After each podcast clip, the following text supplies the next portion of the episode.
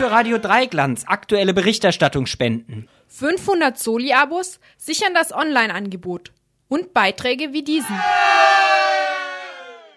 Die deutschen Innenminister werden das im Rahmen der Innenministerkonferenz nicht können, aber sie können natürlich Signale geben in diesem föderalistischen Gremium, dass sie jedenfalls bereit sind, übrigens wie schon über 40 Kommunen Flüchtlinge aufzunehmen, auch über die Verpflichtungen aus dem Asylverfahrensgesetz für neu ankommende Asylsuchende hinaus. Und dieses Zeichen sollten Sie unseres Erachtens auch setzen. Das ist nicht nur eine Kompetenzfrage, sondern hier muss Flagge gezeigt werden gegen alle Haltungen, die suggerieren, das Boot sei voll äh, das stimmt weder in Deutschland noch in Europa.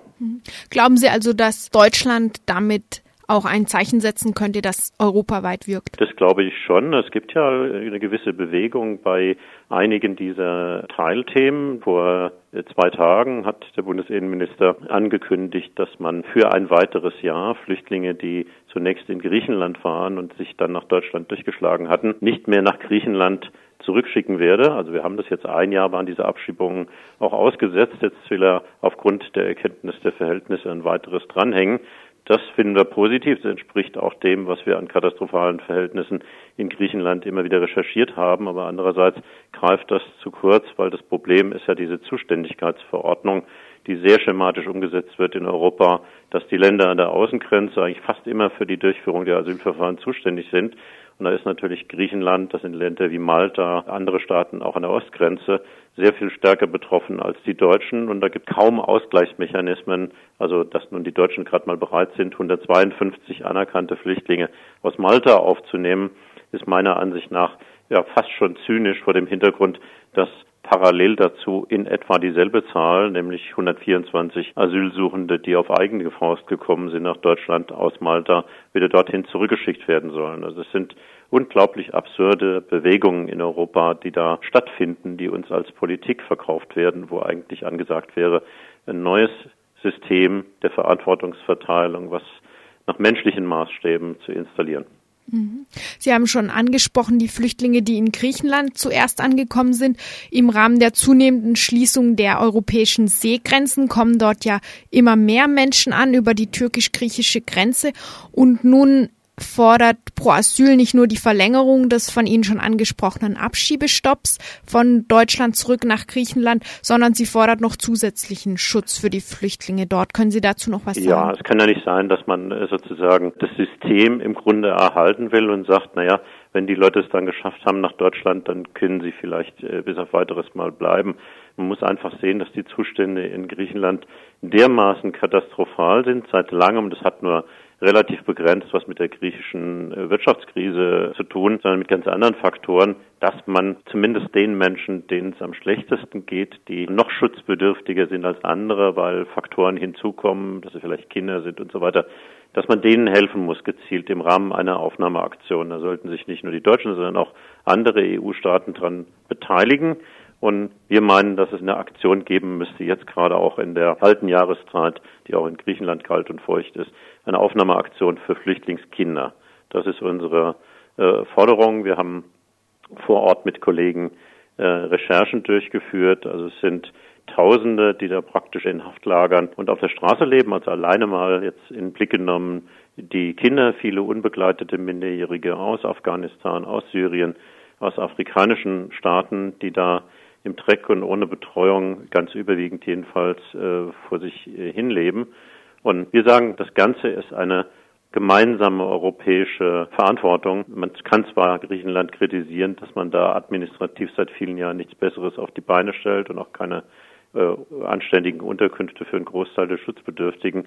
Andererseits muss man sagen, wenn es nicht geht, sind die anderen EU-Staaten mit am Zug, die Verhältnisse besser ausgestalten, zu helfen und nicht nur durch Geldtransfers, sondern indem man jetzt handelt und Minderjährige aufnimmt. Überfordert sind auch Länder jenseits der EU-Grenzen, wie zum Beispiel die nordafrikanischen Länder Tunesien, Libyen, Ägypten, wo sich derzeit in Flüchtlingslager ungefähr 5000 äh, Flüchtlinge aus Krisenregionen Afrikas aufhalten, wie aus Eritrea, Somalia oder aus dem Sudan. In diesen Flüchtlingslagern können sie nur notdürftig versorgt werden, während sie zum Beispiel in Europa im Rahmen von Resettlement-Programmen dauerhaft angesiedelt werden könnten. Zunächst Zunächst mal ist meine Information korrekt, dass sich Deutschland bisher noch gar nicht an Resettlement für diese Flüchtlingsgruppen beteiligt hat. Bisher noch nicht. Also wir hoffen ja da auch auf ein Signal, zum Beispiel bei der Innenministerkonferenz, aber die Bundesregierung könnte natürlich es auch an anderer Stelle tun. Also UNHCR sucht seit längerer Zeit verzweifelt um Aufnahmeplätze für diese Gruppe nach. Man muss nochmal deutlich machen, da geht es ja jetzt nicht um, oder ist es äh, im Wesentlichen nie gegangen, um Tunesier oder Libyer. Da geht es in der Regel um Flüchtlinge aus subsaharischen Staaten, zum Beispiel auch Eritrea, Äthiopier, Sudanesen, ähm, von denen die meisten effektiv ähm, nicht ohne Gefährdung in ihr Herkunftsland zurückkehren können.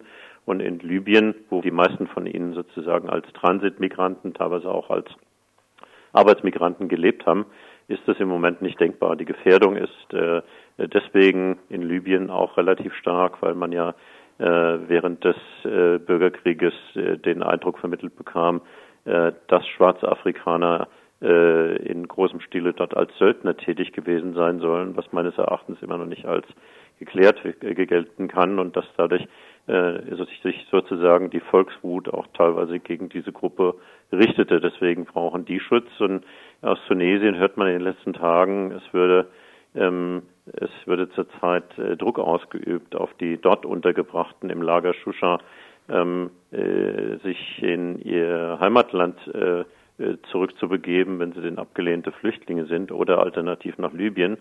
Äh, das ist, kann ich jetzt noch nicht bestätigen, aber ähm, das, um diese Problemfälle geht es eben, um die Leute aus subsaharischen äh, Staaten, einige tausend. Und da könnte man meiner Ansicht nach ähm, Daueraufnahmeplätze in europäischen Staaten anbieten. Meines Wissens, mein letzter Stand war, dass man äh, etwas über 300 Resettlement-Plätze überhaupt nur angeboten hat innerhalb des langen Zeitraums, wo das Thema schon auf der Tagesordnung steht. Ein besonders drängendes Thema zurzeit ist auch die Bleiberechtsregelung, weil sie zum Ende des Jahres ausläuft. Diese Regelung hat bisher Flüchtlingen mit langjähriger Duldung zumindest die Chance eröffnet auf ein dauerhaftes Bleiberecht. Pro Asyl fordert jetzt nicht nur die Verlängerung dieser Bleiberechtsregelung, sondern ihre substanzielle Änderung. Was müsste sich denn da ändern?